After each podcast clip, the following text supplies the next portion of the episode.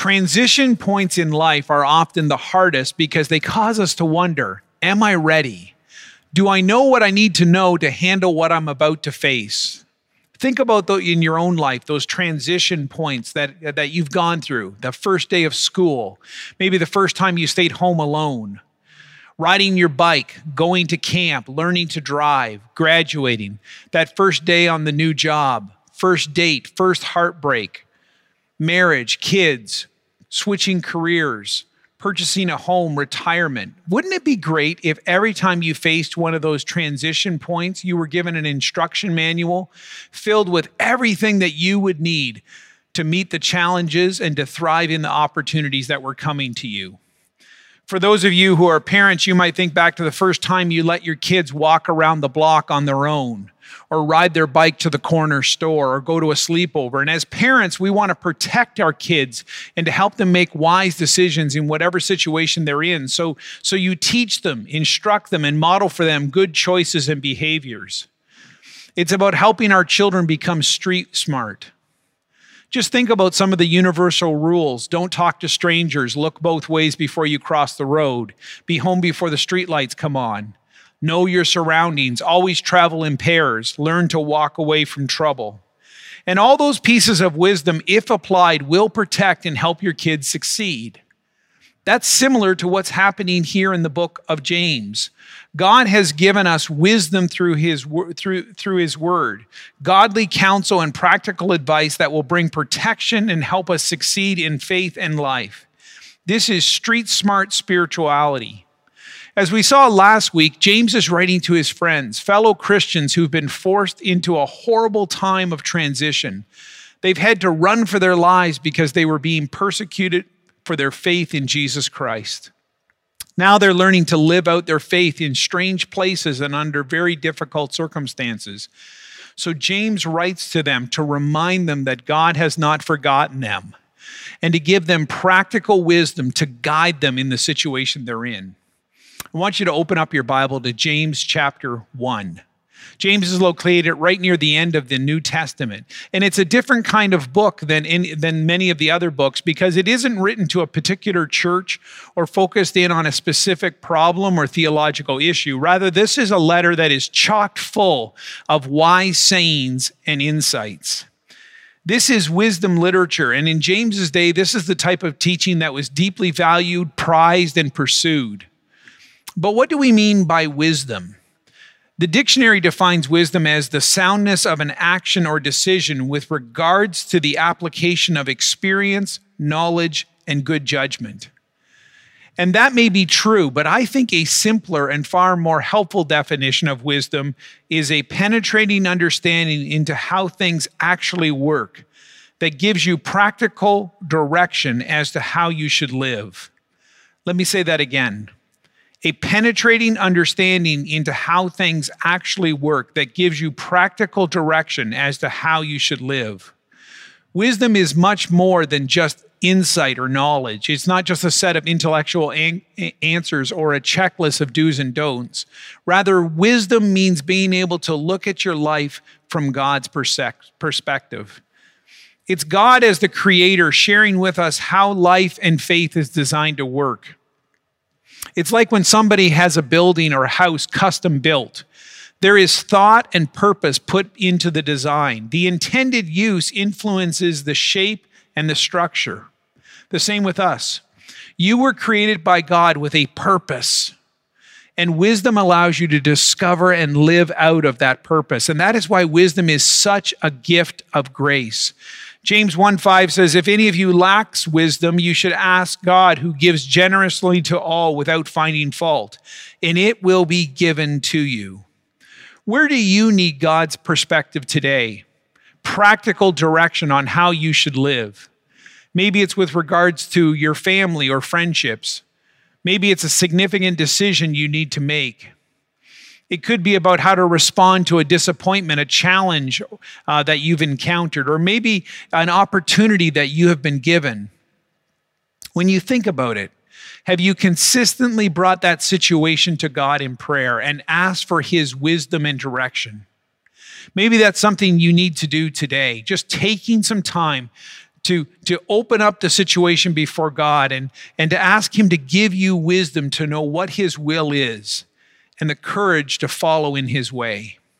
Here in James chapter 1, James gets right down to business. In the first half, he instructs them that real life faith is revealed in the fire, in difficult circumstances. He's reminding them uh, that God is with them, even in the midst of the troubles they are facing. And we know that these are people who have faced huge challenges and deep discouragement and real life needs. And he's telling them to remain steadfast and to persevere in their faith. And maybe that's the message you need to hear. Remain faithful. Don't give up on God. Don't give in to compromise. Look at things from God's perspective with eternity in mind and consider it pure joy because in experiencing those trials and enduring that temptation, your faith is being revealed and refined. God is using those difficulties in our lives to humble us and bring us to the end of ourselves so that we can learn to rely on Him more fully. He brings those situations into our lives where we don't know what we should do so that we can learn to seek after Him for help and for guidance. And in the heat of the fire, God purifies us from sin and strengthens our faith. God is not a fault finder waiting for you to fail. He is a father wanting you to flourish. That's why in verse 16 it says, Don't be deceived, my dear brothers and sisters. Every good and perfect gift is from above, coming down from the Father of the heavenly lights, who does not change like shifting shadows. God is with you and God is for you, and He does not change like the weather. So you don't need to run and hide when you mess up. Rather, come to God and receive His grace and learn to live in His wisdom. As we move into the second half of chapter one, James's focus shifts and changes from the difficulties around us to the struggles within us. He says it's not the evil in the world that takes us down, it's the sinfulness in our own hearts. That's where the battle really is. Look at verse 14. But each person is tempted when they are dragged away by their own evil desire and enticed. Then, after the desire has conceived, it gives birth to sin, and sin, sin, when it is full grown, gives birth to death. Notice the progression in the words. Desire begins in the heart. And when that desire is ungodly, or when it is a good desire that is pursued in an ungodly way, it opens the door to sin. And sin, when it is fully grown, gives birth to death. Take anger, for instance. Anger can show up unexpectedly in our lives. Someone does something that hurts or offends you, or you feel like you've been treated unfairly, or you've gotten the short end of the stick, or someone just doesn't understand, or things haven't worked out the way you thought they would. And anger shows up as an emotion. It may even start with a good desire for things to be right and fair. But then anger will look for a place to take root in your heart for a few weeks now, I've been trying to grow grass seed in our backyard. And I have learned that seeds laying on top of the dirt don't germinate. You've got to push them down into the soil so they can take root. And if you let it, that's what anger will do in your heart. It will sink down in, take root, fester, and grow. And as it does, it will begin to change your perspective and color your view of others, yourself, and even God.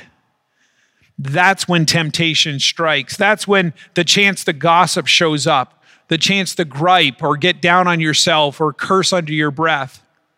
And anger often brings company with it. Other temptations like lying, threatening, condemning words, and sometimes even violence. So you have a choice to make when anger shows up. Are you going to notice it and give it over to God, asking for his wisdom? And perspective, or are you going to allow it to remain, sink down into your heart, and grow there? Remember, it's not a sin to be tempted. It is a sin to give in to temptation. And James says if you give in to temptation, it will result not only in sin, but that sin will lead to death the death of innocence, the death of purity, the death of peace, the death of relationships. No one starts out wanting to be an angry, negative, verbally abusive, violent person. But that is where evil desire will ultimately take you if you give it a home in your heart. And what is true of anger is also true of lust. It will lead you down the same road, and so does greed. And that's why James says in verse 21 get rid of all moral filth and the evil that is so prevalent, and humbly ask the word, accept the word planted in you, which can save you. Your heart is at the center of your character, and what you allow to develop in your heart will eventually show up in your behavior and your words. But wisdom provides another way. James 1 says, Don't blame God. He's not tempting you. And don't blame others. Don't let somebody else's foolishness be your reason for the, your bad behavior. And don't even blame the bait, it's just an emotion. Instead, when you are tempted to sin, resist and run to God. Get rid of the sinful behavior and receive His grace. Listen for His wisdom and do what He says. The first half of James 1 is all about faith in the fire. The second half is about faith in our obedience. James is saying, Here is God's wisdom. Use it, pursue it, live it out, and it will protect you, guide you, and help you thrive in faith. Look at verse 19. My dear brothers and sisters, take note of this. Everyone should be quick to listen, slow to speak, and slow to become angry. Because human anger does not produce the righteousness that God desires. Then, verse 22 Do not merely listen to the word and so deceive yourself, do what it says. As Christians, we don't believe that wisdom is just an instruction manual or a set of right answers. It's not even first and foremost a theological issue or a worldview. We believe that wisdom is a person and his name is Jesus. Jesus is God's wisdom and God's word in the flesh. John 1 tells us that, that the word became flesh and made his dwelling amongst us. And author Paul Tripp says when you're brought into a relationship with the Lord Jesus Christ, you're now brought into a personal communion with the one who is the ultimate source and definition of everything that is knowable, everything that is true, everything that is insightful, everything that is wise. Ultimately, wisdom is not known by research. Wisdom is not even known fully by experience. Wisdom is known through a relationship with Jesus. That's where it starts. And that's who we need to listen to. And that's who we need to obey. You see, wisdom is only effective when you put it into action. It's kind of like seatbelts. There was a time when I was young when most people didn't use them. They were seen as inconvenient, restrictive, and they took so much time to put on. When cars came out with warning lights and bells, those were seen as, as just a bother or an annoyance. But now we realize that seatbelts actually save lives when you use them. And you would never think of driving without them. This passage, starting in verse 19, is so full of wisdom and so needed for today because right now everyone seems to want to be heard. Everyone wants to speak. Everyone wants to tweet, to write something profound on social media or comment on every article on the internet. They want to have their voices heard. But wisdom from God's word says, hey, everybody, be quick to listen and very slow to speak and slow to become angry. Don't get all riled up so easily. It feels like so many people are on the edge right now, even in the church, which is understandable because things have been so unstable and so uncertain, and there is so much stress and fear, and it all seems like people are just ready to, to, to lose it and to be offended, and we are just so close to the edge. But wisdom says, slow down. Remember, God is in charge. Learn to listen. Don't express yourself so quickly because anger doesn't accomplish what God wants it to accomplish. Instead, you need to learn to receive with humility the word that's been planted in you by God. Just listen to the word of God. Listen to what he has to say and then obey it. Verse 23 says, Anyone who listens to the word of God but does not do what it says is like someone who looks at his face in the mirror and after looking at himself goes away and immediately forgets what he looks like. But whoever looks intently into the perfect law that gives freedom and continues in it, not forgetting what you, they have heard, but by but doing it, they will be blessed in what they do. Again, there is a progression here. I want you to notice. First, we hear the word of God, and that is about regularly finding times where you are reading and listening to the Bible. Let the Bible speak, and not just what somebody else says about the Bible. Let God's word speak for itself. Second, we receive God's word. This is about my attitude. This is about opening myself up and, and being willing to have my, my thinking stretched and my attitude challenged and my faith shaped by God's Holy Spirit. And third, we obey the Word of God, being ready and willing to live out and to put into practice what we have heard. We can be tempted to read just one more book, listen to one more podcast, tune into church one more time, but not actually do anything with all the knowledge that we've already had. And we be, can become deceived in, in our thinking thinking that we're making a difference, that we're growing in maturity, that we're living in Christian freedom, but we are actually stuck in a pile of knowledge, kind of like getting hung up on a snowdrift at the end of your driveway. I know people who could absolutely humble me with their biblical knowledge, the knowledge that they've accumulated over the years, but their character blind spots are just as apparent as ever.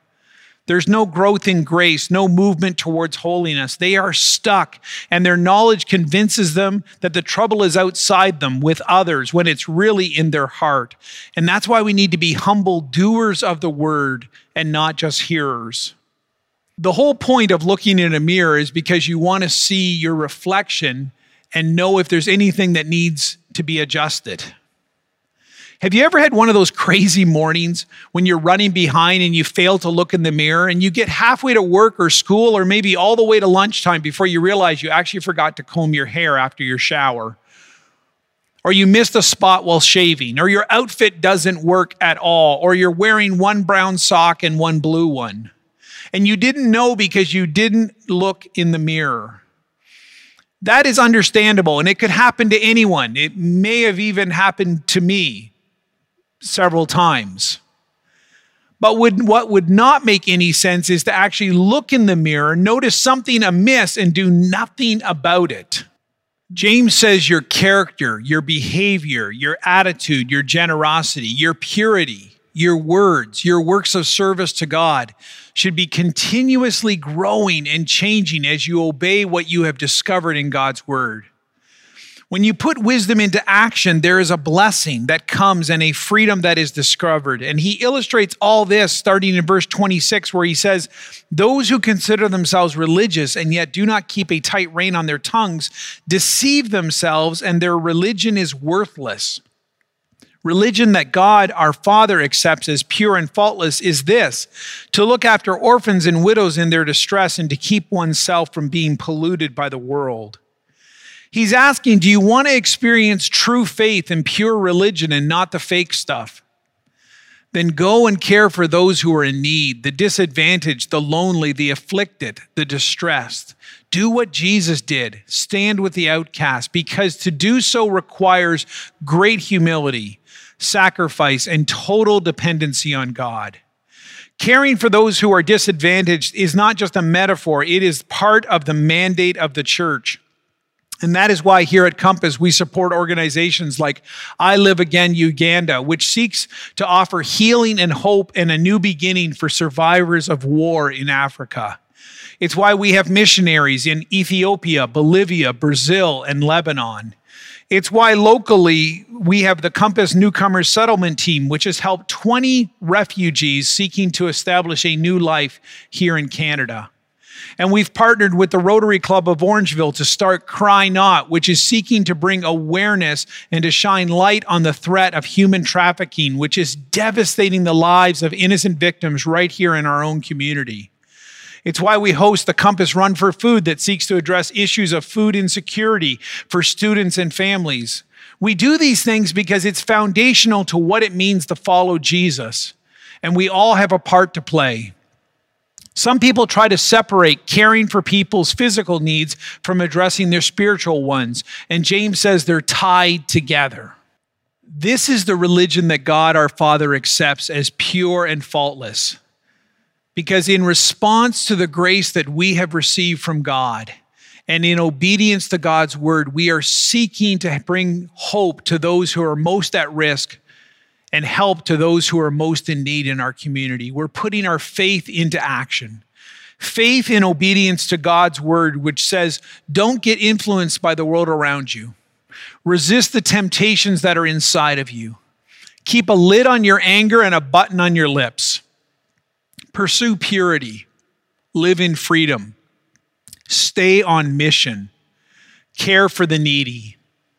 Be aware of the condition of your heart and don't just hear the word of God, let it soak in and then go and do something. And God, Father, Son, and Holy Spirit is the one who makes all of this possible. Let's pray to Him. Lord, thank you for the honesty of James, and thank you for how he understands and anticipates the struggle of people who are suffering and yet who are seeking to follow you in a broken world.